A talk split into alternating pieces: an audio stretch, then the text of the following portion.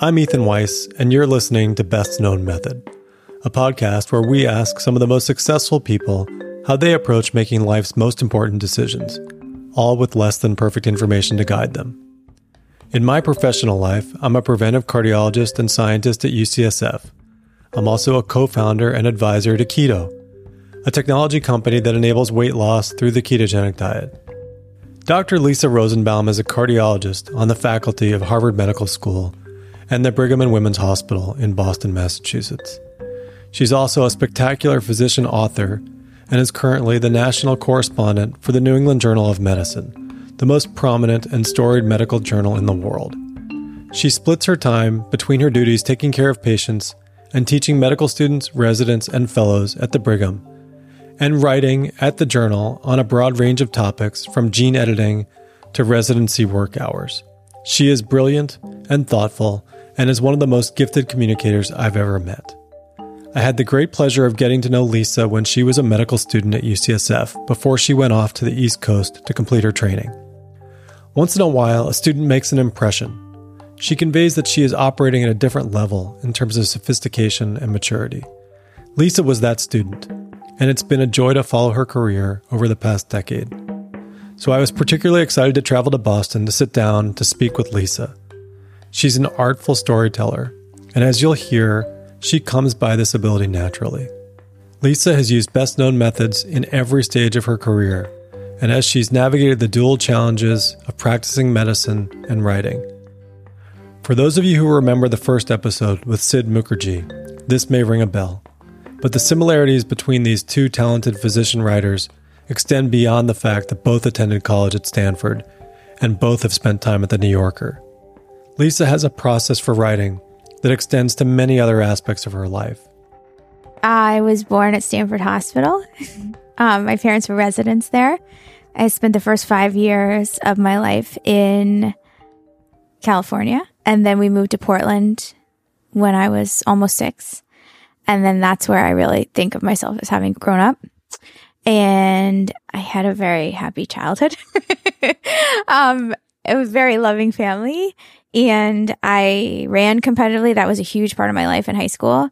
And then I went to Stanford where I studied human biology. And then my junior year, when I had finished a lot of the pre med requirements, I took a creative writing class and I completely fell in love with creative writing.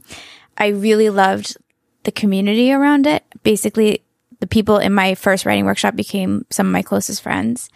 And I, um, sort of on a whim decided to apply to MFAs in creative writing after that and to defer med school for a little bit. And so I actually started at Columbia's MFA program and in fiction writing.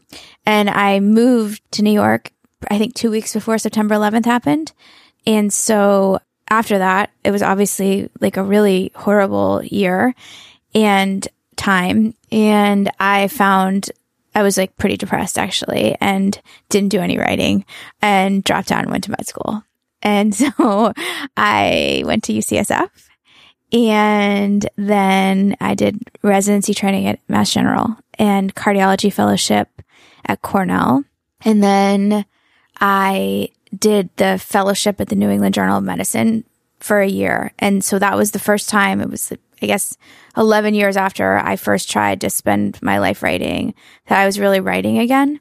But that was the first time that I had a chance again to, to try to figure out if I could make a life of writing because it, or at least figure out how to structure my days in a way that were productive as opposed to, I, I truly spent most of my days in New York, like wandering around downtown and looking at the posters of all the people who died. Like it was a really tough, bad time. And um, I just thought, oh my God, I never want to spend my life like not interacting with people directly. And, you know, I'm just not cut out for this sort of writer's life.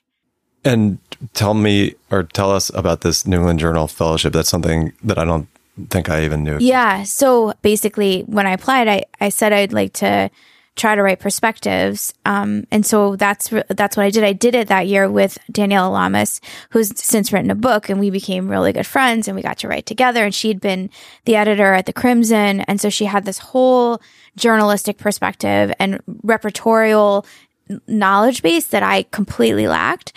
And it was like such a joy to get to write with her. She's also just like intensely funny and creative. And so we basically got to work together and really got to spend a lot of days writing and also just existing at the journal, which is, it's just like such a joy. um, because you just have really, really, really smart, thoughtful people who get together and talk about clinical medicine and science. And I was like a sponge. I still feel like a sponge there. And, um, a couple things happened. One is that it felt like home to me. Not that I, I, I never thought at the time that I would get to go back.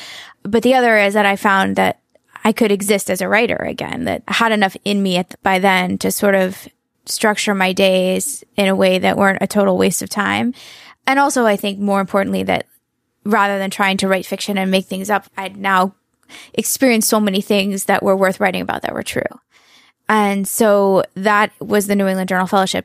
And sorry, I've missed it earlier. You went from fellowship to the New England Journal, or you went from New England Journal to fellowship? Yeah, fellowship to the New England Journal, and then I did another fellowship after that, a Robert Johnson Clinical Scholars Program at Penn, and and so at that point, that was another sort of life changing time because I, you know, was at Health Services Research, and I applied for it because I was interested in decision making. And so my mentors there, Kevin Volpp and David Asch, are behavioral economists and physicians and sort of foremost in the field in terms of using some of the ideas of human psychology, risk perception, and this idea of nudging to change human behavior. So when I was a cardiology fellow and deeply interested in how we make decisions, how we use resources, it was, it was around um, the time that the ACA was being debated and ultimately passed. And obviously there was this big push to get us to do less.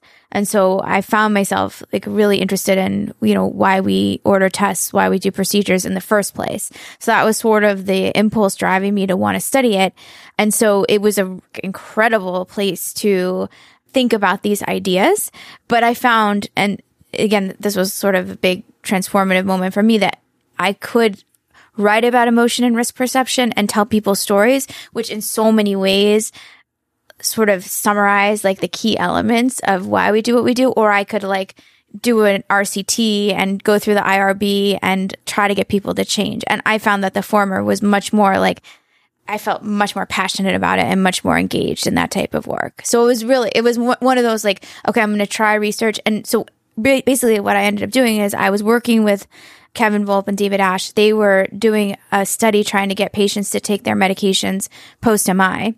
And I did a qualitative study within that to sort of talk to people about why or why not they would want to take their medications. And what happened is that I realized that there's this idea I think all of us have that we can we can change people's behavior, but whereas all these heuristics have been sort of delineated from sort of like lab work, like looking at people making decisions about money, a lot of them at least. And in medicine, we haven't done like the basic science of emotion yet.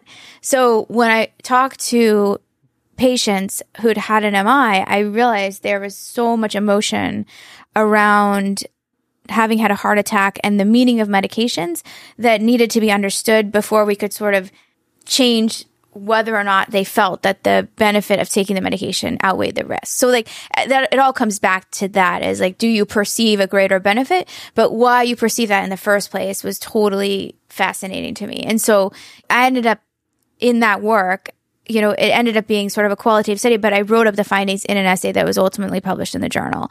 It's called Beyond Belief and it's about how people feel about taking medications for heart disease. And so I sort of organized it around various heuristics, like so for instance, the affect heuristic, like if you have like a visceral aversion to something, which many people too, they say, I'm not a pill person, then they perceive a greater risk associated with that activity and a lower benefit.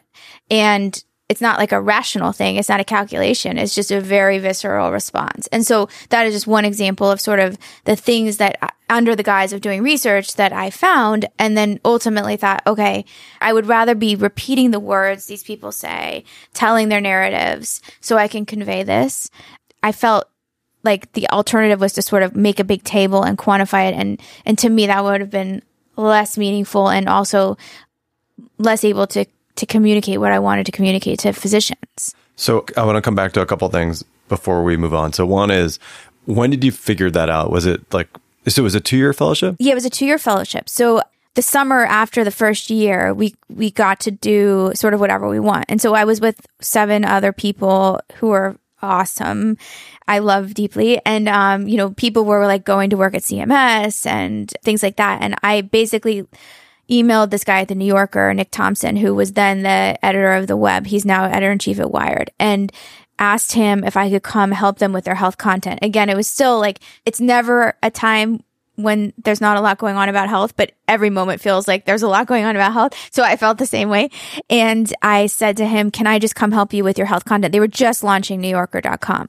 And so he said, sure. But then, you know, obviously I was hoping that I could write. And so I started writing for them for online. So that was the first time I really got to write for a non-medical audience and it was so fun. I mean, it, it was so fun to just be in that office every day. I mean, it was like a very different kind of fun than the fun I feel at the journal because it's clearly such a different environment. But I mean, it was like my first exposure to sort of the way New York media happens. Like everybody was on Twitter all day and I, you know, I didn't even have a Twitter account at the time. And anyway, I really enjoyed this process of trying to communicate what I had previously tried to communicate to doctors to the public. And again, it felt like something that if I tried to do it in a research article would ultimately be less impactful. Not that I know the impact of anything ultimately, but it felt like there was an opportunity there. Plus, it just gave me so much joy. So I know it's impossible to kind of do the math on yeah, which yeah. is more important, but it feels to me like that was almost a bigger driver for you is that you just clearly had more satisfaction from, I mean, you could tell that that was. Oh, from the writing? Yeah. Oh, absolutely. Yeah. Oh, yeah. And that's what it all comes back to. I mean, if you want to talk about like the many years I didn't publish, uh, we can talk about that because and I tell people this who come to me who want to write because it's very clear there are like two phenotypes, you know, there are like the because we're all obviously driven people, you know, and so there's a like wanting to get things out and published and put it on the CV drive. And then there's these people who just have this unbelievably inherent gratification from the activity, whether it's writing or painting or whatever it is. And, and for me, almost always been the latter. I would be lying to say, you know, there are some things I write that I'm just, I am just sort of getting out because now it's my job. But like, I've never felt like this is a job. I, I feel like every day is, but I actually, I feel the same joy when I see patients.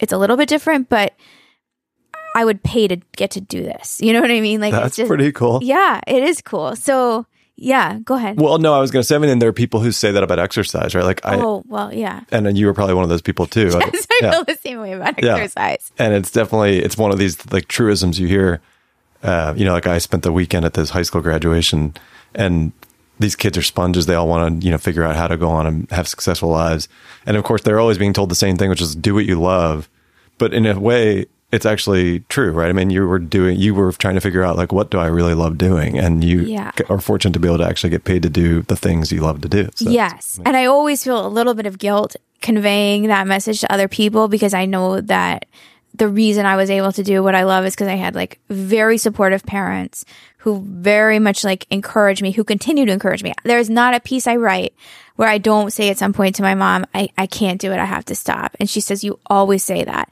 And it's true. And, you know, I mean, so that support is, is so important. And so the one thing I haven't talked about, which is like a huge part of my life is my grandfather who, and then, this is so much at the core of why write. So my grandfather was a rheumatologist in Portland, Oregon, and he was a remarkable doctor. He had he had a practice sort of in the most like fun street in Portland, Oregon, with his brother who was a surgeon, and then various family members joined. And Uh, when he was around seventy, he got a cold that wouldn't go away, and went through all these doctors and antibiotics and told his illness was psychological. And then he was diagnosed with laryngeal cancer. And so he went through treatment and it was cured. And then he wrote a book about it. And it's called Taste of My Own Medicine. And then I guess when I was, God, I was in grade school or middle school, Disney made the book into the movie The Doctor. So it was like a big deal for our family in Portland. And in the movie, it stars William Hurt, and he's a cardiac. I think he's a cardiac surgeon, and he drives like a fancy car. And my grandfather was like you know, lived in his garden, drove an old Buick, um, like not, not, not what this guy was like. And of course, like the movie was very doctored. No, no pun intended to make him be like m- much more of an asshole than he was. But the whole point of the book is like doctor as patient conceit that I think is often, you know, overused by now, but uh, that you just like the experience of being a patient, you sort of realize all these things that you did wrong. And he, his writing is like so simple and so clear, but I could read the book a million times and I don't get sick of the message. So there was a sort of like thing in that I had this model of physician writer. And then he had he, four sons, three of whom are physicians, one of whom is my father. And then the baby is a lawyer. And then when he was still alive, I was the only grandchild in medicine. And my sister has subsequently become a doctor.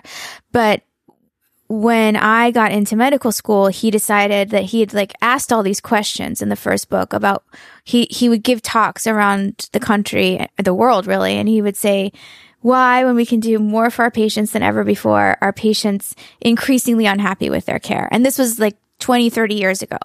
And then he decided that he wanted to answer that question and he wanted to answer it with me. And his idea was that we would do this sort of then and now book where he basically sent me oodles of stories in the mail and they came in these white binders. And by then he was in his late 80s and early 90s and he had Parkinson's. And so he eventually hired somebody so he could dictate because he couldn't write. And at some point, the stories all repeated themselves um, because he he got demented essentially, which is part of the Parkinson's, I think. But it was his life's focus, and so it became my passion as well. And it's like hard to exaggerate like how much he meant to me and how much this work meant to me. And it's meaningful to me sort of on two levels. One is maybe three levels. One is just like neat to have this relationship with your grandfather. But the other two things are that I finally realized, and I want to write this book, and I haven't written this book, but that I had so much, he wanted to, for me to publish these stories that he sent me, and I was supposed to respond to them. And, you know, I then became a resident, and he died, I think, two weeks before I graduated residency at 94. I mean, so he had a good life but I felt like the stories were like so all over the place and they never had a theme. And I was like, how can I possibly integrate this into something that's publishable? And I mean, for years I couldn't, but I've now realized how beautiful it is that he held on to the stories of his patients. Like that's what all it was. It was like Mrs. Bloom and Mrs. Smith. And, you know, so each little story was just his trying to hold on to these people he cared for for so many years. And then I guess the third thing that, and this relates to sort of what you're doing now is this idea of storytelling in the world, like what function it serves. And so my interest in storytelling is partly because of him, because he spent his whole life telling me stories, but it's also trying to understand the role of storytelling in medicine, not just in terms of holding on to what our patients tell us, but also how we make decisions about policies and the narratives get that get propagated and form ideology. I'm curious if you think a physician because it's interesting to think to try to imagine the way we best communicate to our patients, right? Yeah. and we've we've all used multiple different techniques. Yeah. And sometimes I sit there and think I'm really just being a manipulator. I mean, that's what yeah, I'm, i know that's the challenge, right? Yeah. I completely, ethically, it's fraught. I, I completely agree with you. And I came away from the study.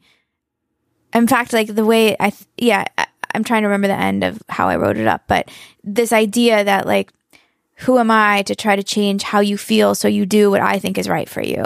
Yeah. And, but it's not terribly dissimilar from parenting, right? I mean, there, uh, I relate everything back to parenting because parenting is so incredibly challenging, and uh, the parallels are there. But I'm I'm curious about what you think the role. So in your grandfather's case, the role of his be, having been a patient, if that made him more relatable to his patients, and therefore they sort of valued his opinion more. In other words, like sometimes I wonder if my patients look at me and they're like, "Look at you! you, you how can you even like understand what I'm going through or how, what I feel like because you've never had this before. Right, right. So I don't know the answer to that question because I think he, when he went back to practice, part of why he wrote the book was because he was so, fr- he appreciated anew why it was becoming so difficult to practice medicine. So this sort of malpractice industry and insurers and all these things that we still talk about all the time. So I don't know how much he spent time with patients after his illness, but I obviously know that he wrote about it in his book. I will say that at his funeral, so many people and their families came. And I mean, to this day, like we get people telling us about what he meant to them. You know what I mean? So I don't know that I ever really bought that he was an asshole. like that is the premise of the book, of course, that like he wishes he had been more kind and present and less rushed and didn't make people wait and all these things. But uh, based on sort of my whole life where people would come up to me everywhere and want to tell me about what he was like for them as a doctor, I don't know that I ever bought it. As far as your deeper question about does illness change you as a physician and do you empathize more? Well, not even that necessarily. I, I, trust that you would empathize more. I'm curious about it from the patient's perspective, how they see you, how your grandfather's patients might have seen him differently. Right. Because he was one of them. Right. So I don't, I don't know, but I will say that I think that why I find it like so ridiculous that we try to sort of teach empathy is because I think there's like no more. So the language we speak to patients is obviously very jargony, but the language we speak of emotions is like the most like raw and like essential thing that we do, right? So I always feel like patients can just like totally sense bullshit. and so whether or not you are someone who says like, Hey, you know, I actually just went through radiation and all this stuff because I had laryngeal cancer, or there's something about the way you lay your hand on my shoulder that makes me actually feel like you care. I think patients perceive. Yeah, it's interesting. I guess I, I love telling the story. I, I, don't know if I've ever told you this story, but when we moved to Baltimore, my dad was a young resident. He went around and asked, you know, who's the best internist? Who, who should be my family's doctor? And there was one answer that he got at the time, you know, in the 1970s at Hopkins, there was this physician that was renowned as being like the ultimate doctor's doctor. His name was Philip Tumulty. And my mom had had asthma. You know, my mom was a young mom and she had had asthma since childhood. And she went to see him for the first time. And I'm not sure how much of this is true or how much of it's been made up after the fact. But the story that I heard and the story I love to tell is that when she went to see him, they spent a lot of time talking about asthma. And by the way, just as an aside, if you haven't read the writings of Philip Tumulty, you got to read it because it's just it's beautiful. It's amazing. But I would love to. The story was uh, was he told her, he said, Susan, I think I understand. You know your, I think I understand your asthma, and I'm going to tell you how you can cure it. And she said, great. And he said, I prescribe that you watch five episodes of I Love Lucy every week. And she was like, what are you talking about? And so, of course, I don't know if she did it, but she never had another asthma attack. and you know, when you when you dig down deep into you know how he approached taking care of patients, it was a lot about putting yourself in the shoes of the person across from you, right. trying to understand why they're there. And maybe he was making a lot of assumptions, and maybe those assumptions aren't going to fit well in the modern world around you know being an overly stressed out young mother with two young kids and a husband who's an intern and, you know, trying to go to graduate school and all that uh-huh. stuff. But he was trying very hard to get in her shoes. And I think he made this diagnosis or made this conclusion that what she needed in her life was a little bit more laughter. Yeah. And so that's amazing. Yeah, it was pretty cool. I mean, I love the concept of it. And I think you know, maybe com- coming back to this question that I asked you, maybe the answer is not so much that you have to have had the experience, but you have to at least be able to imagine imagine having the experience. Yeah, exactly. And I think some people are, are better at that than others, and I and I think patients definitely sense it. And even if it's not that you can imagine having the experience, I just think fundamentally patients sense whether or not we care, and this idea that we will accompany them, like. Even if I don't know what's wrong right now, even if I'm not sure what's going to happen in the next week, I'll be there with you at the other side. And I think that gets so lost in whatever's happening in medicine right now. Yeah, well, we could talk about that. And I do, I actually am curious about how you would approach this empathy thing because I think that's a spectacular question, right? Can you can you teach it, and should we just be selecting for it? And you know, it goes back to all these same questions we ask about born and bred, and, and yeah. I don't know the answer to that. Like, I don't know how, I don't know how you cultivate that culture. Right. And maybe it's just about giving people more time and yes. letting them model and all the other things. But yeah.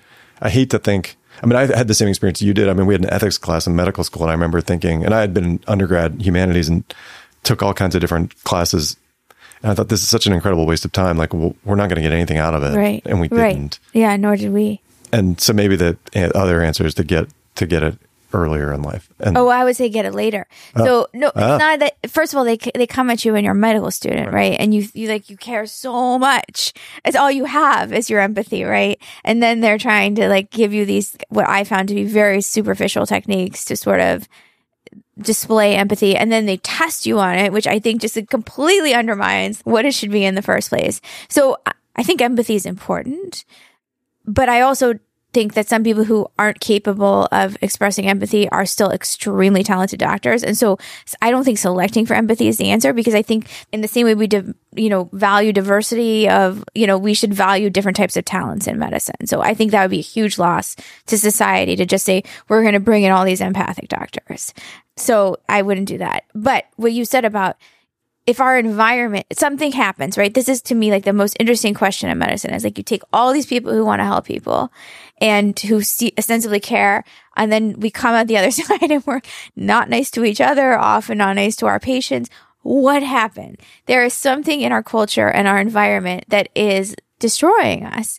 And that to me needs to be figured out. I don't know the answer to that question but I think that we would see a lot more empathy if we engineered our environments in a way that let it come out. And I don't, I mean, maybe time is like the most fundamental thing. Lisa couldn't be more right about the great influence our environment has on us. I mean, just look at her, for example.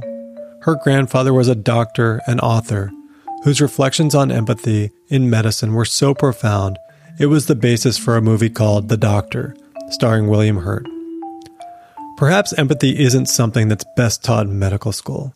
It's learned at the earliest stages of life. How could a class or two replace what Lisa learned about empathy from her two supportive physician parents or her amazing grandfather? Lisa is one of the most empathic people I know. She can't help it.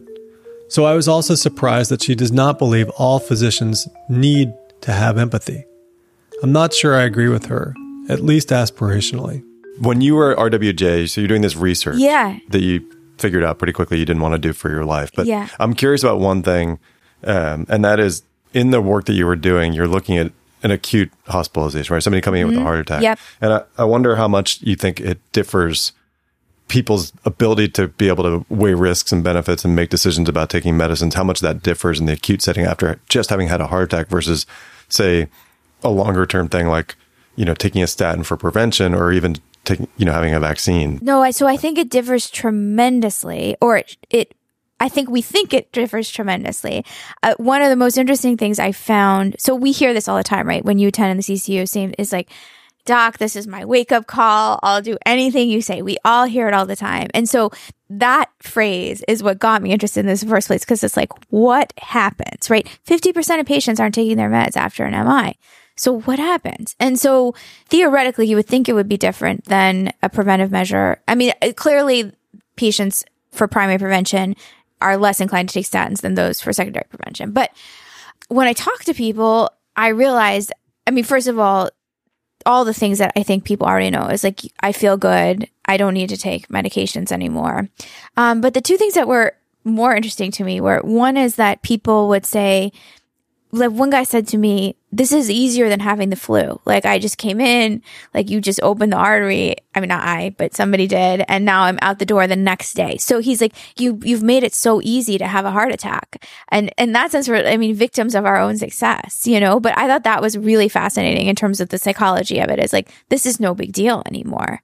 And then the other thing that I think is super interesting that I don't think we as a medical community have really thought about is that we really shame people who have coronary disease. Like we- have this obligation to educate about diet and exercise and smoking, among other things, blood pressure control. But I think as we impart this idea that you are in control and you can prevent this, the corollary is that I can also be in control to undo it. Or I don't want to be reminded every day that I've done this to myself. And I can't prove this. It's just something that I sensed in talking to people and hearing their stories that both of those things, like either again, like I can fix this by myself because I brought this on by myself. Or every time I take this medication, I'm reminded that I did this like sort of shameful thing. So, all right, I have two questions. Yeah. One is, um, um, I, I think what I'm hearing from you is it sounds like your belief is that to some extent, maybe not completely, but to some extent, people are sort of programmed the way they're going to be. And it doesn't matter as much about whether it's uh, acute illness or or you know, prevention for a chronic thing. That there's sort of just a um, an inherent nature of the way people are. Is that fair? Yeah, think? I mean, I think that there's obviously like a drop off after an MI. So I yes, I think people are pro. I, well, I think that we don't yet understand how to unprogram people, but I do think that we are programmed. I do think prevention is is harder than anything else. I mean, there's no question that getting people to imagine. I mean, that's why climate change is so hard to change. You know, get people to care about. But certainly, I think people are more likely to take their meds after a heart attack than take a statin before they've had a heart attack. There's no question about that. But I do think that the difference may be maybe less than we think because of all the other psychological factors that go into medication taking post MI. Otherwise, I can't explain why half of people are not taking them. And I, and I don't think cost accounts for as much as we think. It's easier than having the flu. That was what a patient told Lisa about having a heart attack. And in some ways, it could be true. Lisa spent a lot of time in her early career trying to understand how people make decisions. It's a topic that's important to me in my work as a preventive cardiologist, but also in thinking about designing strategies for weight loss, or maybe even parenting. The issue is how we communicate risk, and then how our patients, our friends, our kids process it before making their own decisions. I find that this is very difficult to do when the outcome in question is far off in the distance. It's hard to get people to take blood pressure or cholesterol medicines to prevent heart attacks when they are uncertain to ever have one. And even if they do, the probability is that it won't happen for decades. And to complicate things, they feel great today. And the medicine is at best a nuisance and having to remember to take it, but at worst is going to make them feel ill side effects. Lisa spent two years studying behavioral economics and decision making to try to answer some of these very important questions.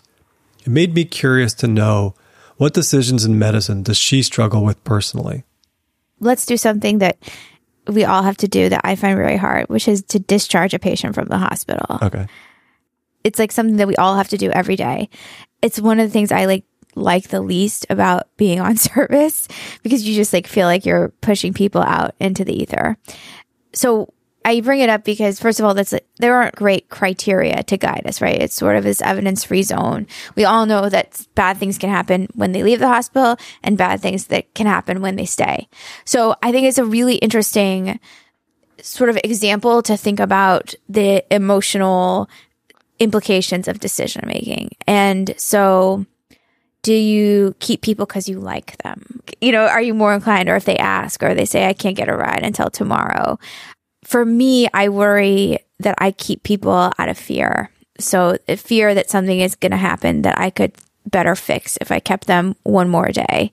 And we all have experiences where like, you know, you keep somebody by like by chance because they didn't have a ride and then the next day they're back to remake and like, you know what I mean? So I'm I'm particularly interested in the way that those sort of stories affect our future discharge decisions and I and I think that this is something that I think is like so interesting in medical decision making and relatively unstudied is like the availability heuristic is as it's called or but you know this idea that like after you miss a PE in a patient you order a PECT on every patient after and I think that maybe the discharge example isn't isn't the greatest one. I think it's an example where there are like lots of emotions involved, but I'm very interested in like what's going on in people's heads and people's motives to and the clash of motives. So for instance, like the hospital has an incentive to get patients out and get new people in and the team has a disincentive, especially if like you're admitting as soon as you have an open bed, a new pa- person comes in. Like, what is the incentive of the house staff and the team to discharge the patient? Like, that alone is so interesting to me. And why don't we talk about that? Because it clearly affects what people do. So that's interesting to me. And then it's interesting to me to think about from an empirical standpoint because we we can measure money and how that motivates behavior. And so there's obviously so much focus and policy oriented around this idea that if we just get the financial incentives right, we're going to change behavior. Everyone's always saying this.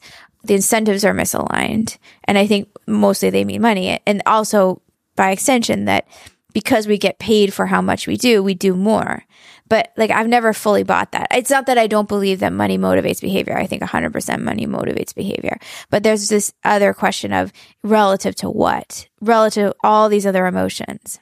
So I think that when I think about decision making, I'm always asking myself, what are you motivated by?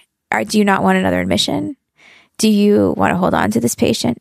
Does this patient have an advocate or does this patient have a, absence of an advocate. So like if the person had somebody who was advocating, would you hold on to them? And I mean, things like that, that I think are so important to our behavior and completely just not thought about because they're really hard to measure.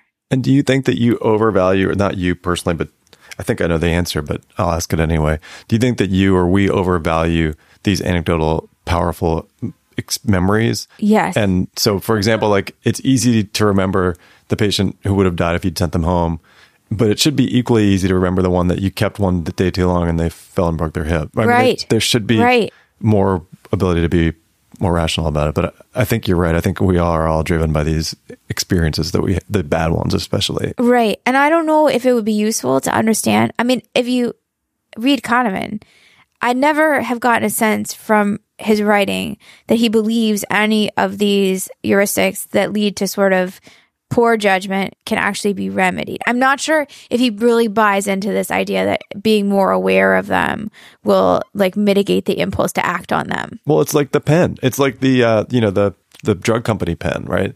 Like I can't fathom that some rep handing me a pen is going to influence me writing a prescription. Right. But clearly, I also can recognize like Pfizer's not spending lots of money on pens for fun. Right. right. Like there's yeah, something. No, there's something that it. must happen. Right. No, I totally agree. And yes, and I similarly like cannot imagine being bought by that, but they wouldn't do it if we weren't being bought. By. No, and then there's the subcon. I mean, you sort of started to be into touch on this a little bit, which is your process for for going through this kind of decision is to try and sort of unpack all the bias that you can and try and really dig down and think about sort of what is the root here. Right. And I think that's the point that he probably made and others have made too, right? That's obvious that there's all this subconscious stuff that we don't even that we right. don't even consider. Like right. it's just the association of having seen the word Pfizer makes you think Lipitor the next time you're going to write a statin. I mean Right, right. Who knows? I'm right. making that up. I think one of the most insidious biases that is in our workplace now, and maybe it's sort of inextricably wrapped up in how burned out people are is like the impulse to do less work because everybody's so tired. And so I'm hyper aware of that bias and not ever wanting to act out of laziness. and this goes back to you asking me about writing and doctoring and the relationship because I think that every time I do a stint in the hospital, I know it's going to end. And like, however tired I feel, it's going to end. And I know that I will feel crummy if I like didn't give it my all. If there's like, if you're ever thinking like, should I go back and see that patient? Like, you should absolutely go back and see that patient. Do you know what I mean? I do. But like the power of like wanting to do less work. I think it's the most powerful incentive in the hospital. I completely agree. Yeah. So why don't we talk about that? because like, we don't talk about anything. Yeah, no, subs- I mean, it's yeah. substantive, right? So, yeah. like, how do you prove that? But like, it just so overwhelms so many of our interactions and our decision making, and I just think it couldn't be more important. Yeah. Instead, we spend time talking about like how to code things so that. Uh, what was my favorite one? A couple. There was like, I can't even. I don't even want to go down the path. Um, but we are very distracted and and distracted from what should matter. And so that's why, you know, I have a broken record on the sort of trying to remember the mission. And I tell the residents all the time, I say, you're going to be distracted by a lot while you're on service, whether it's, you know, getting the right number of review, review systems or whatever it is that's an annoyance. Yeah. But you can't let that distract you from why you're here. Yeah. And I always tell them, like, imagine that that's you or your mom or your grandmother in the bed. Yeah. Like, that's how you want to be treating these people as if it's you or your relative. And yeah. it's very easy to see how we all get super distracted by that because of all the things we've talked about. Yeah. But I'm going to tell them that. That's, I mean, it sounds like so obvious, but we forget it. Well, we do forget it, and it's easy to forget. Like, I don't blame them. No. I blame us. Yeah, I blame us too. I mean, I blame that. Like the first day on service, we now have these like you know this litany of people to come through, and one of them is my. I mean, I'm sure they're good people, and I hate to bash them, but it's this clinical documentation integrity group. CDI, CDI, inquiry. Like yeah. before 5 a.m., I usually get like three CDI. But they they now come to orient you, know, because Oh. they realize that like it's annoying to get these inbox messages that you have to keep fixing the note and fixing the note and fixing the note. So they come to give you this orientation, and it's literally the first thing the residents hear when they come on is how to properly code for acute renal failure, you know, or whatever it is, Yes. some nonsense. No. And again, the first thing they should be hearing is like how to be a doctor and a human, and like this is tenth on the I list. know. But Eh, hundredth. yeah. Yeah. Hundredth. It's, yeah. Wow. Well, how personally, because I don't think it's going to come from policy, right? We're not going to have, I don't think we can depend on policy changes that are going to improve this. But how can we as individuals approach the problem of just at least thinking about them? Because I don't think that people consider them. Or maybe I'm, maybe. I'm American to think that. No, I mean, it's what you just said. It's like, how do we begin our day? How do you set like the moral tone and the mission for your team? Right. And it seems once you said it to me, like, oh my God, of course, that's how we should begin. If someone said that to me every day, it would be so purpose giving, but nobody does that. And so I think that sort of teaching and mentoring and like tone setting are the things that we can do to sort of both name the unintended consequences and then avoid them. So if an unintended consequence of length of stay requirements is that there is like so much push to discharge people before noon and as early as possible, then you name it because the trainees, unless they're like going into health policy, they don't have time to become experts in what these policies are and what their consequences might be. And they might be recognizing it and feeling it, but actually being able to say like, this is happening because of this is like a very powerful thing. Like when I was at a cardiology fellow, this is when I became aware of public reporting and like the first time I realized that like like the sickest patient in the unit who needed CABG most could not go to the OR and like I felt it and I felt the rage and I felt the like the sense of inadequacy like that I wasn't being the doctor for my patient but I didn't I wasn't able to articulate it until like it happened several times and I understood what the policy was. But that's not a very it's it's very linear in retrospect, but it's not linear when you're in the throes of it. Do you know what I'm saying? Yeah, I, d- I totally do. I'm just trying to, I guess what I'm trying to get at is what is it that you think you can take away from that in the future, the next one, right? Because that one is easy to see in retrospect. Like it's super Right. easy. So I'm just trying to think like, how can you approach this so the next time it's maybe you, the light bulb goes on a little bit Sooner? sooner. Yeah. You mean for public reporting specifically or unintended consequences in I mean, general? yeah, I mean, I mean, just like approaching this. Let's take the example. I think the the public reporting example of we've all had patients who should have had procedures and they haven't Right. had them, and Right.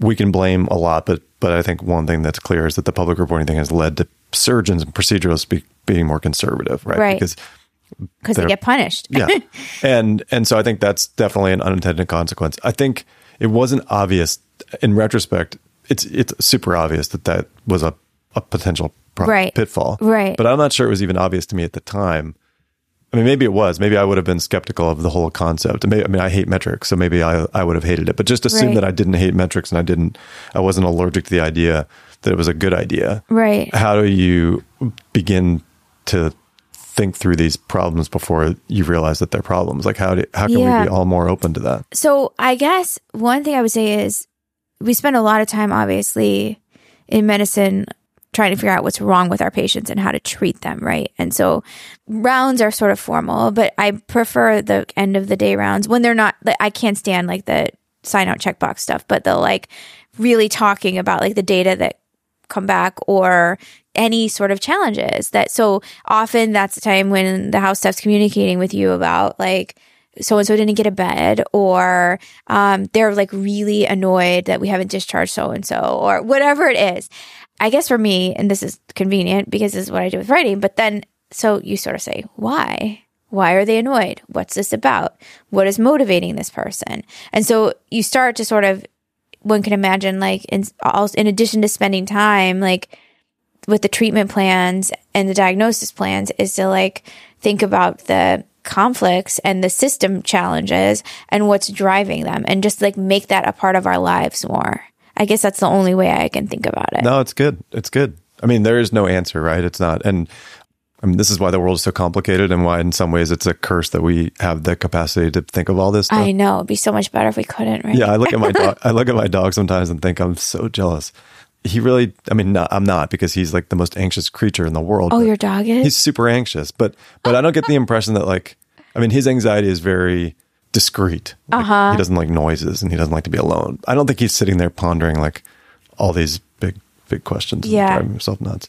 All right, let's, I want to, we'll, we'll talk about something that has been common to us and probably brought us back together however many years ago. And that, that's Twitter or social Yeah. media. So, Yeah. um, I know that you're probably somewhat limited in terms of how much you can say Yeah. and what you can say Yeah. based, based on your role at the journal.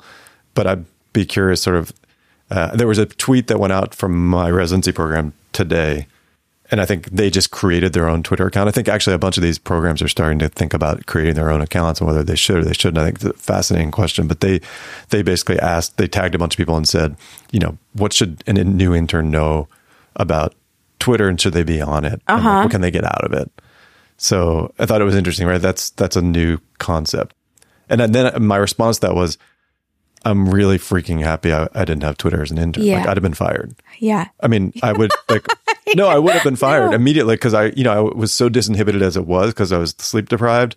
And it's sort of like you're drunk. And I said and did a lot of things that were just totally inappropriate. But if I had like had a phone with me, I mean, it's like Trump, right? Like the guy, obviously, he tweets whatever he thinks because he's disinhibited.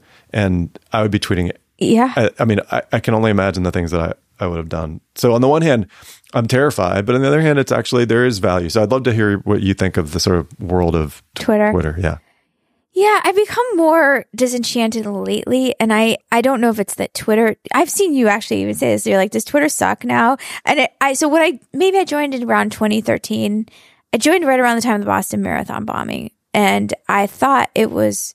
So there was a, somebody who was like literally like, you know, narrating what was happening at the, with the bombing, and to me, like that was amazing. It's just like, wow, I've never seen anything like this. And then the whole doctor medical Twitter exploded, and so much of my writing until recently, honestly, was sort of shaped by what I was seeing happening on Twitter. Not only just like writing explicitly about Twitter, but like writing about conflicts of interest, writing about less is more, all those things where it's like people are actively debating. I wouldn't be able to tell you what the stories are today be- unless I saw them happening in real time on Twitter. And I think part of what I've sort of found increasingly off putting there are two things. One is that I feel like the Twitter mob that comes after you has just gotten more burly. I don't know how else to explain it, but just like harder to fend off. So I feel a fear. The only analogy I can think of is like skiing. Like I, I used to ski like when I was a kid and like I didn't have like the understanding of like what would happen if I like broke.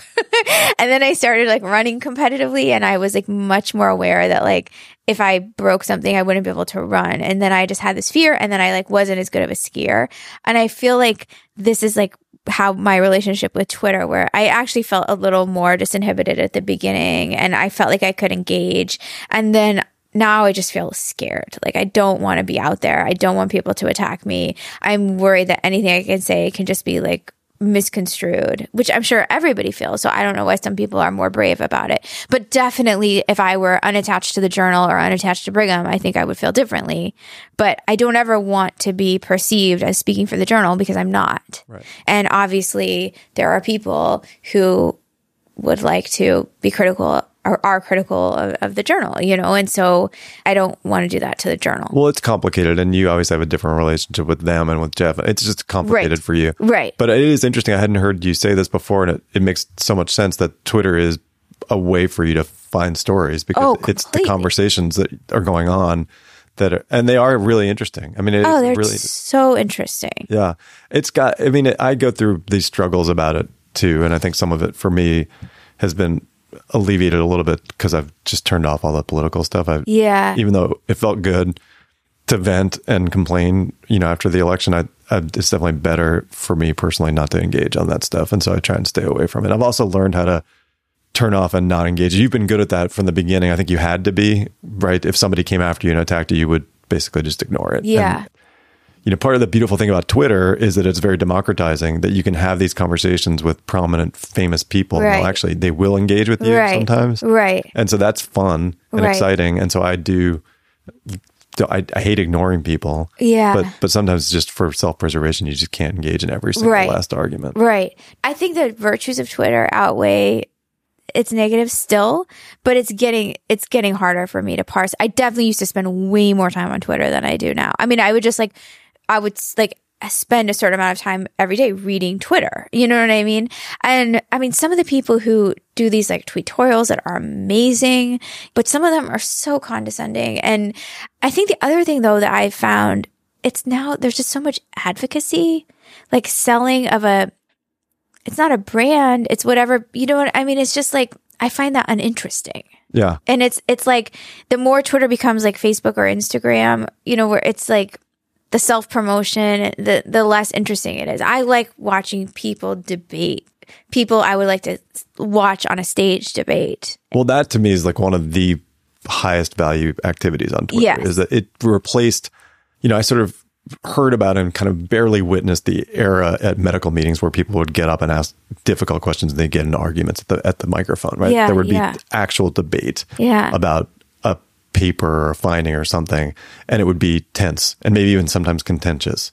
And for a lot of reasons, that's gone away. It's gone away from a lot of things in our world because people don't like I don't know, there's something about being overly confrontational and Right. we are all unable to have these conversations without taking everything personally. But Right. It did feel like for a while that it was going on on Twitter and it felt like people appreciated that it wasn't personal most of the time. I feel like you're right that some of these conversations are being viewed as being more personal. And it's hard because it, how do you read emotions, you know, in a text, right? I mean, I think it's Yeah, it's hard. I mean, that's a question of hard. like modern society. right. Well, it's, you know, the same Like, thing happens with emails and Yes. actual text Yes. and everything else. Yes. I think also there's just it's so I mean when I said advocacy, I think what I really is like the virtue signaling. Yeah. I saw a tweet the other day where somebody was like, God, if everybody were the kind of doctor they pretend to be on Twitter, then medicine would be amazing. And I think that that part of my feed ha- like has so escalated, and maybe I just need to like think about who I follow at this point. Yeah.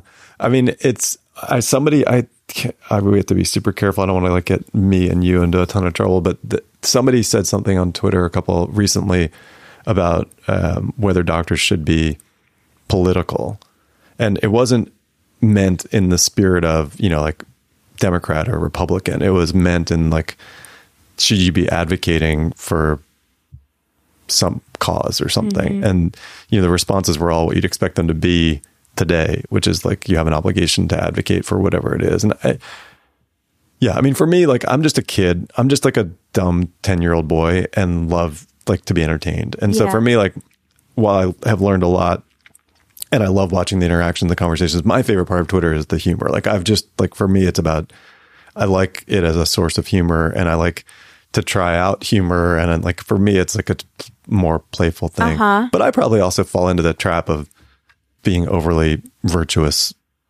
a lot of the time, and I think it would be better. I mean, I definitely feel like I'm better at Twitter when I'm more authentically me. Yeah, I mean, I like it when you're you. Yeah. I mean, you're recycling whatever thing that was so funny. I mean, that was just like brilliant.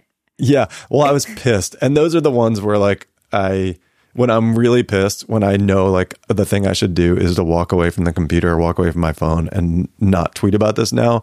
But the best the best Twitter is the Twitter where either I've had a couple of drinks or I don't walk away. Yes. Like it's the ones where I've like thought about it for too long that it comes out like, oh, this is like super, you know, canned and bullshit. Yeah. Yeah. No, and it's amazing. I mean, the art of Twitter is amazing. People who clearly you're really good at it. That's hilarious. Like I enjoy your feed. I don't think you're too virtuous. I mean, some people are inherently virtuous and there are virtuous things that need to be said. You know what I mean? So it's not like anything virtuous by definition is bad, but there's clearly like a market for like signaling certain hot button issues in medicine today and just gets I just don't find it interesting anymore.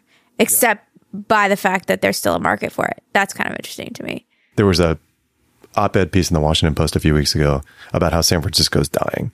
You know, I saw your your tweets, which I loved. I read Farhad Manjoo's piece, and but I re- I loved your whatever you call it. and I'm probably guilty of the sort of falling into the trap of saying San Francisco is dying. And there there are clearly clearly things about the city that while it's beautiful and amazing, there are things about it now that make it more challenging to, to live there. But this piece today that I read was awesome because he basically went back. So this is a guy who's a writer for the Chronicle, and his thing is he goes back through the archives and he found articles dating back to like 18 I'm making this up 1870 about the death of San Francisco and basically went through this exercise of showing us that this story has gotten told again and again and again and in reality are we really worse off now. Right. you know today he you know pointed out that there were stories about you know this is a city that the the elected officials supported Jim Jones right? There were they were you know raiding gay establishments in the 50s and 60s they were reporting people as communist. I mean there were all kinds of things going on. So is the city actually really worse than it was? And his I think what he was trying to say was maybe maybe it's not worse. So I guess for medicine it's easy to romanticize the past. Yes, but there are probably a lot of things about the past that you and I would have hated a lot of us would have, would have hated right. but so do you think it's really different I ha- similarly not in, in relation to San Francisco, but have come across this. I, every generation thinks that theirs is the most whatever. You know what I mean? So I have like the luxury of being a third generation physician, and it is so different. And I think that what I worry about most is that so many people don't know what they're missing, and it's not. I mean, I'd rather have a heart attack today than than 50 years ago but I would rather be cared for by a doctor 50 years ago. And I do think that we have completely, I, I don't know how it happened. I don't think anyone knows how it happens. Well, we all speculate about what's happened and we can all list 10 factors, a thousand factors that has let sort of converged to create the state of affairs where we are right now.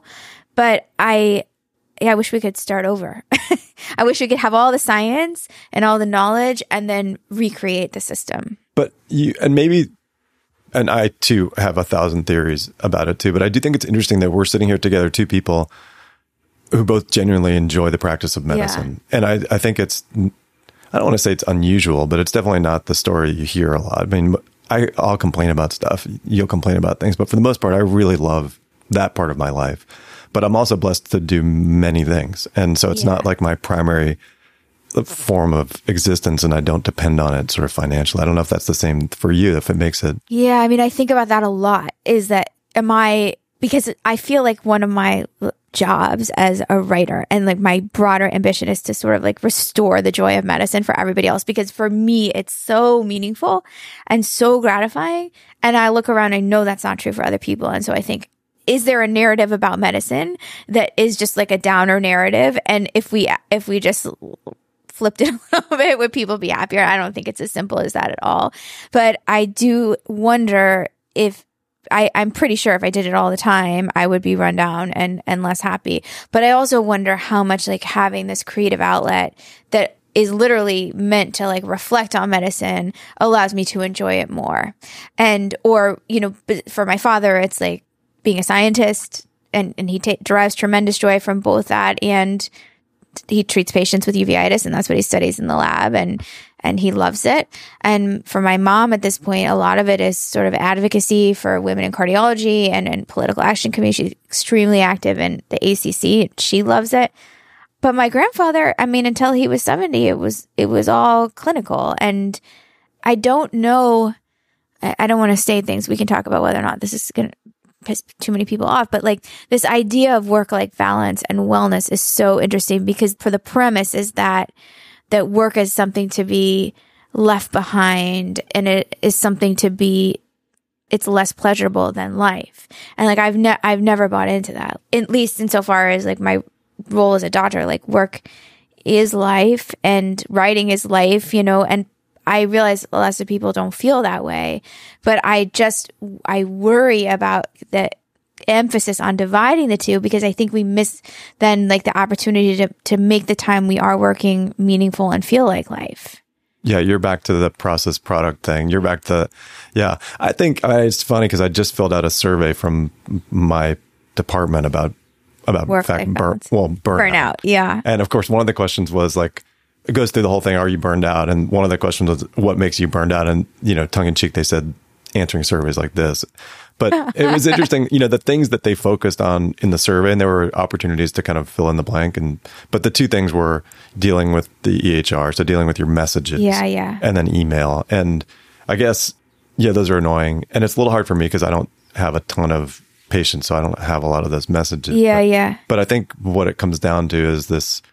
I think what people get when they talk about the work life balancing, I think what they're getting at is the intrusion of this sort of uh, less meaningful work into all hours of the day. Yes. And I think that's totally legit. And I don't have a clinic. So I feel like a huge hypocrite because I think that that outpatient EHR thing is like hugely burdensome and a big deal.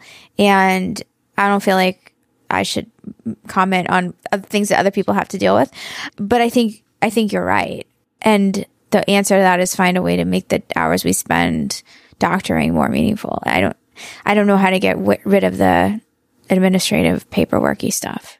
Th- It's impossible. Yeah, it's impossible. well, I shouldn't say that. It's not impossible, but I do. I do wonder actually if there were, if we were to start listing all the things that have changed, I would bet at the top of the list of a lot of people would be that the sort of relative ratio of time you spend actually doctoring to doing something else, clicking, checking boxes or whatever, has gone down in a meaningful way. I think so too. And I think that's real. Yeah.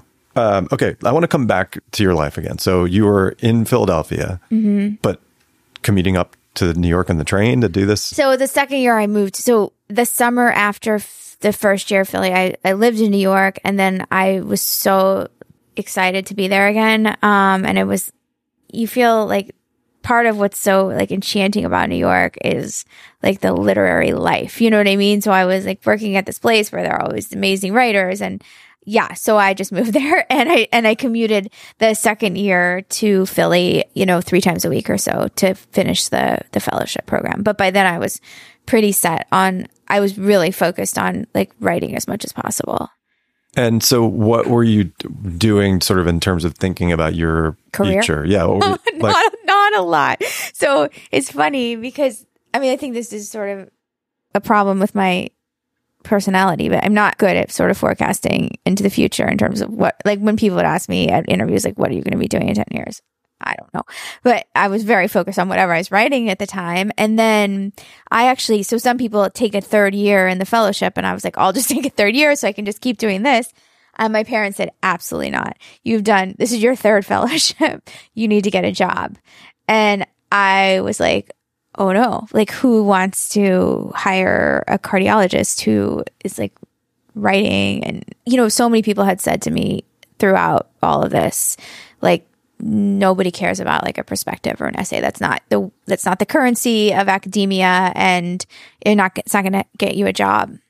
And so I called, I wrote Drazen an email and Jeff Drazen, the editor of the journal, and asking him for advice just because he had become a mentor and a friend and somebody I trusted. And he said, let's talk about this on the phone. It's easier. I was like, okay, that's very characteristic. And so he called me and he said, why don't you come work for us? And you can take a job anywhere you want in terms of your clinical work, but I want to see your face twice a month. That's what he said. and I was like, wow, that is not what I expected. I mean, it just had never occurred to me. And, and I was like, wow, it just like got my dream.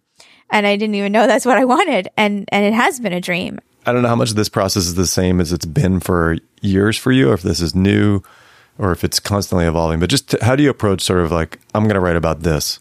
How do you first like how do you find a story? So it depends on the story. So for instance, when I wrote about the dengue vaccine, that was easy because we were publishing a trial on the dengue vaccine. And when I heard them present the data, how there was this mostly chance that you would protect against the vaccine, but um, protect against the disease, but this smidgen of a chance that you would actually make people sicker. I was like, in my mind, I thought, it's like that trolley dilemma. you know what I mean? So like I'm sitting in the meeting, I was like, oh my God, that's so interesting. Can you please let me write about this? You know what I mean? So that's an easy one because it's like, it's matched with a study. There's a very sort of straightforward dilemma associated with it. And like I can, my mind can wrap itself around an essay like that for 1200 words. Much harder is something like when I wrote about um, like the less is more crusade, and for a million reasons. One is I've been thinking about it for a decade, and another is that I knew it would be controversial. So the question becomes: Is there a way to peel apart a very compelling narrative in a way that is not attacking, but that is thoughtful and introduces some other ways of thinking about it? And then there's always this secondary question of like the why. Like in this instance is why do we cling to this narrative in the first place? You know what I mean? So it's that that secondary question that always will consume me for months and I think like for the trolleyology piece, that there's not a secondary question there. It's like pretty straightforward. Do you know what I mean? But for those bigger essays, and again, this conflict of interest series is similar. This is something that's like become so ingrained in the culture of medicine and sort of discourse around medicine. And why is that? And how can I answer that question? And if I can't say something about it that hasn't already been said, then I shouldn't write it. But then like a million stories will come into my mind that are related. And then it just becomes a matter of choosing which story is relevant. And I often don't know that again until I get there. And also, so the thing that I struggle with most is structure and how to organize a piece because I always feel like, especially if there's like that secondary question that I'm getting at. So like, why do we cling to this narrative that less is more, for instance? I'm both like relaying all the data and the evidence and trying to make a point, but also trying to sort of weave a story that has an arc that gets to that other point. And that's really what I find most difficult. So I agonize about structure well, so let me ask you a couple of simple questions. Yeah. So, do you have a list of things you want to write about it that's sort of in your head or on a piece of paper somewhere that you're like, this is this is the things I'm going to tackle, or is it just something pops up and you think this is I got to write this? Um, both happen. So I have a thing in, in my head. I'm not a person who like writes things down, so I remember. Somebody was asking me this actually last night, like just even in the act of writing the essay it's not like I get an idea and I'm like, I just frantically write down. It's once it's there, it's there. But yeah, so I have stuff rattling around that I know, like I want to write about gender and I know I want to write about gender and, and it's just a matter of, you know, waiting for the right moment, the right angle. It might be that I have to, there are like a couple things that I want to do. So that's in my head. I really want to write about somebody like a doctor who has been like decimated by online ratings. Like that's something that has fascinates me. And like more broadly, I've been wanting to write more profiles. Like I, I'm eager to sort of like try to write some things that are a little bit different. And I've always wanted to write a profile of somebody who starts a company that fails, what it's like to sort of, you know, obviously there's, it would be sort of an extension of some of the writing about industry that I did before, but also just that there's so many people who who make this trek and um, don't succeed and what that's like and and the risks that people have to take. Anyway, that's a whole that's a tangent. Those are some of like the things that are rattling around in my mind. Also, I want to write this book about my grandfather, so I'm always thinking about that, and I don't know what I'm waiting for, but I'm clearly waiting for something, and I assume at some point I'm just going to sit down and do it. And is that the, the process for you? I mean, is that that you're when the spark goes, you just that's it. You start writing, and then and then it comes out. Like or like you have all these things that are out there. You know you want to do the grandfather thing. It's been you knew that you wanted to do. I can't remember which one it was, the conflict one or the other. You know the uh, yeah, the less is more. Less one. is more one forever. Yeah. But what was it that like you? Now's the time.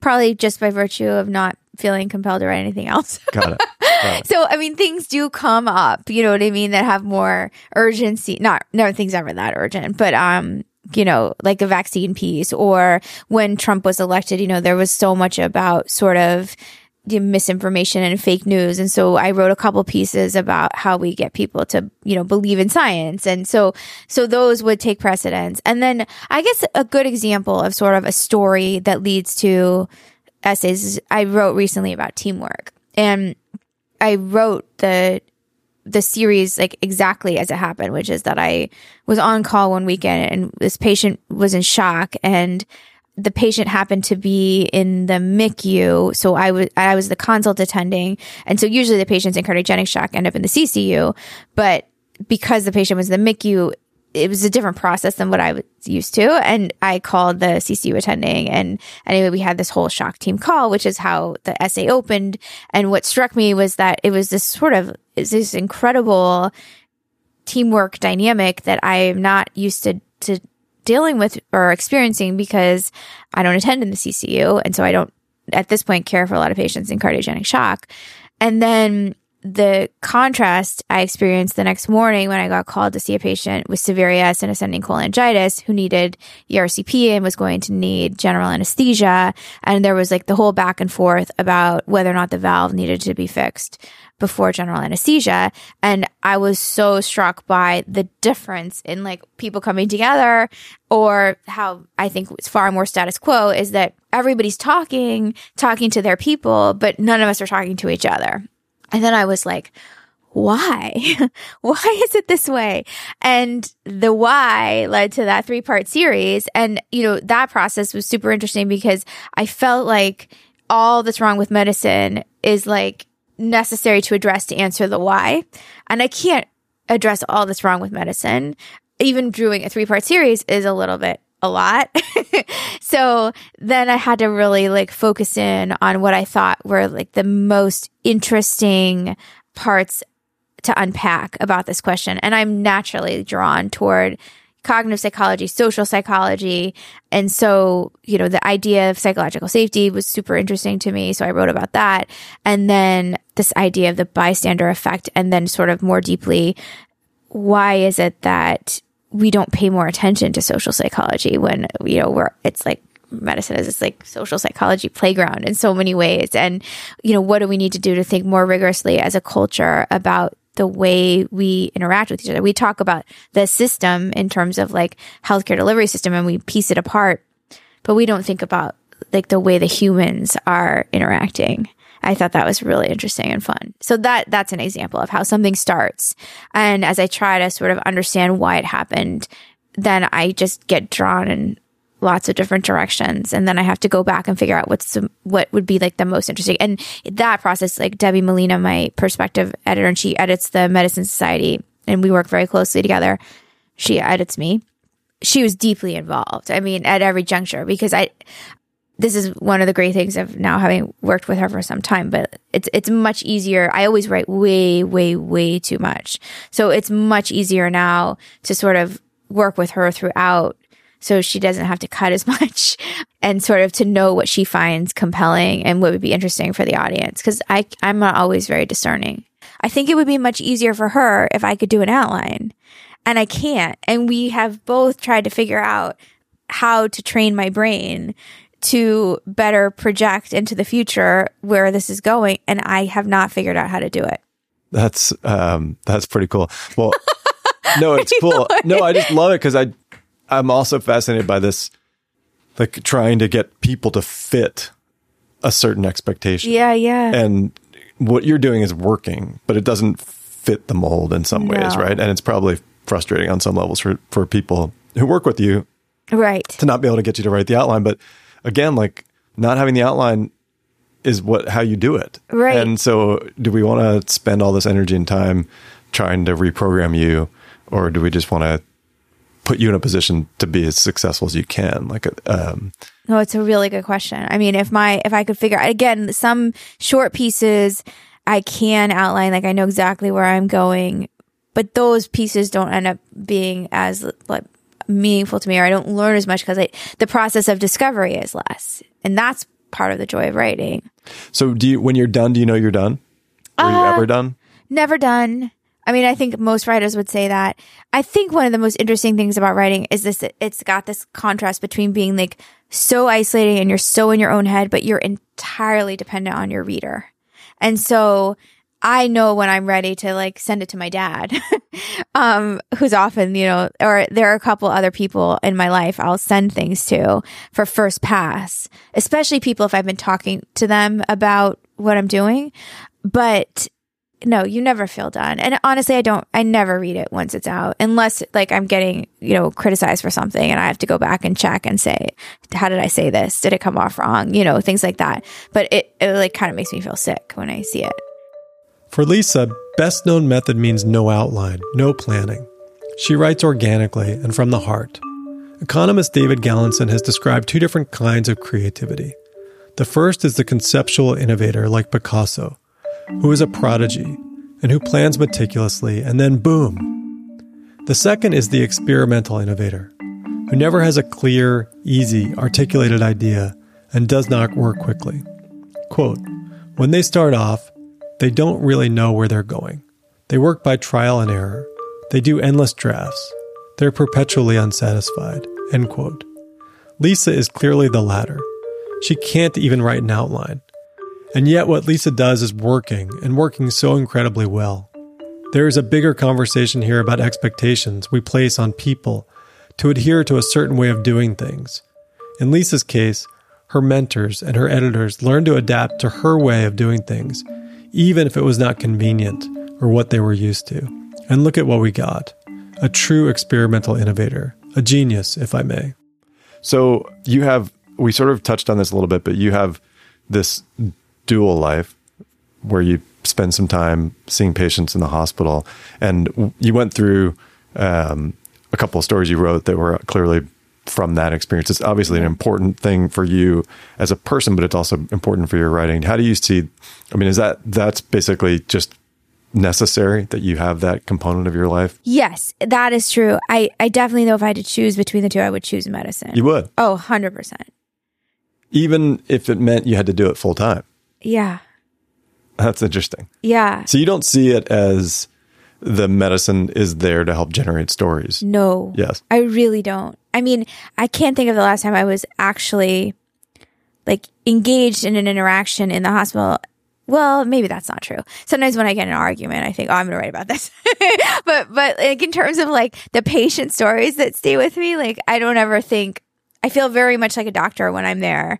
And then it's only after when I start to process everything that happened that like the stories will start to come to me and I'll start to wonder what the point of the story is. I mean, and that's the hard part because, and I, I see this all the time.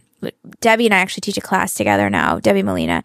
And one thing that I think is really hard for any doctor who's trying to write is that we are exposed to so many stories, but a lot of the stories don't have a point. And so my brain, when I'm in doctor mode is is like in such a different place than when I'm in writer mode. I, I can't even begin to explain. I mean, you probably understand. It's just like a completely different way of being. And I lo- I love just getting in the flow of doctoring where you're just like you wake up in the morning, you have a sense of purpose, you know you're just going to like go go go go go go go and you have to think but like in a totally different way. And there's like a set of tasks and I just love it. So I think that writing makes me a better doctor. I'm not sure that doctoring makes me a better writer, but all of, obviously it's like a source of material. But I think that the fact that I get to reflect so much about being a doctor in our system, I do think it changes how I practice. Because every time I come off service, I spend so much time thinking about what it meant and digesting it that when I start to do something that I know I'm not going to feel good about, it gives me pause. That's a, so interesting. I would have said the opposite. I would have said that I, I would guess that your doctoring informs your writing more than your writing informs your doctoring. I don't think so. That's so interesting. That's fascinating. But they're clearly together, and the you have the blessing to be able to do do them both, right? And they fit, and right? fits well. Right. I mean, I think, I guess one way of making more sense of it is there are so many other things in the world I could write about. I'm so interested in, in lots of other things. And I haven't, my, I mean, I write for the New England Journal, so I'm going to continue to write about health, but I, there are so many other things I would love to write about at some point, you know, and I mean, because I'm been fascinated by humans and how humans behave. And well, I want to talk about that, but I want to come back to one thing you said before about the stories not having a point, and because it oh, seems yeah. like it reminds me a little bit of what you have struggled with with your grandfather's stories. Yes, yes, no, exactly. So, I mean, he collected all of these stories about, you know, a, a, quirk a patient might have, or a funny joke a patient told him, or, you know, a reminder not to be rushed with somebody, or whatever it was. And either like the point feels a little hackneyed, or there's just no point at all, especially as his mind sort of, you know, he's just like frantically getting these stories down at the end of his life. I realized, and, and this is the, the point I want to make in the book that I will one day write, the sheer like the the mere existence of the stories is their point that that he knew these people well enough to in his dying days write about who they were and that he practiced in an era that allowed that. And and that to me is the point of the story. And so figuring out how to get back to that somehow is sort of my what do you call it? North Star? What do you, true North? Sure. What do people say? I don't know. It sounds like a consultant. Yes, exactly. I couldn't remember what it's called. It's like something I've heard in business speak, yeah. but like, yeah, that's like what I feel like guides me is like under trying to understand like how to make space for that again. I'm biased, but I think Lisa is the best physician writer out there right now. She hasn't won the fancy awards, at least yet, but she will. Lisa is tackling the hardest subjects, and those often engulfed in controversy, mired in dogma, or those considered untouchable politically. She has done this time and again, whether it's her series on conflict of interest or her recent series on teamwork. It's not shit stirring either. Lisa really does seek to challenge conventions, and she does so with courage and grace and, of course, art, the Cezanne kind. Most interesting to me of all, though, is how Lisa sees herself as a doctor, a third generation doctor from a family full of doctors, a doctor first and a writer second.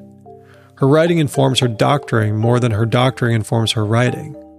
But I wonder if she's romanticizing what is effectively her hobby, much as current San Francisco residents romanticize the San Francisco of old, or much how current doctors view doctoring of old. Ultimately, it doesn't matter. It's an academic discussion, because fortunately for us, Lisa does not need to choose, and undoubtedly her two passions inform and feed each other. And it all fits so neatly with her creative process, which brought her through multiple different graduate degrees to end up as one of the great and important physician writers of our time. That is best known method.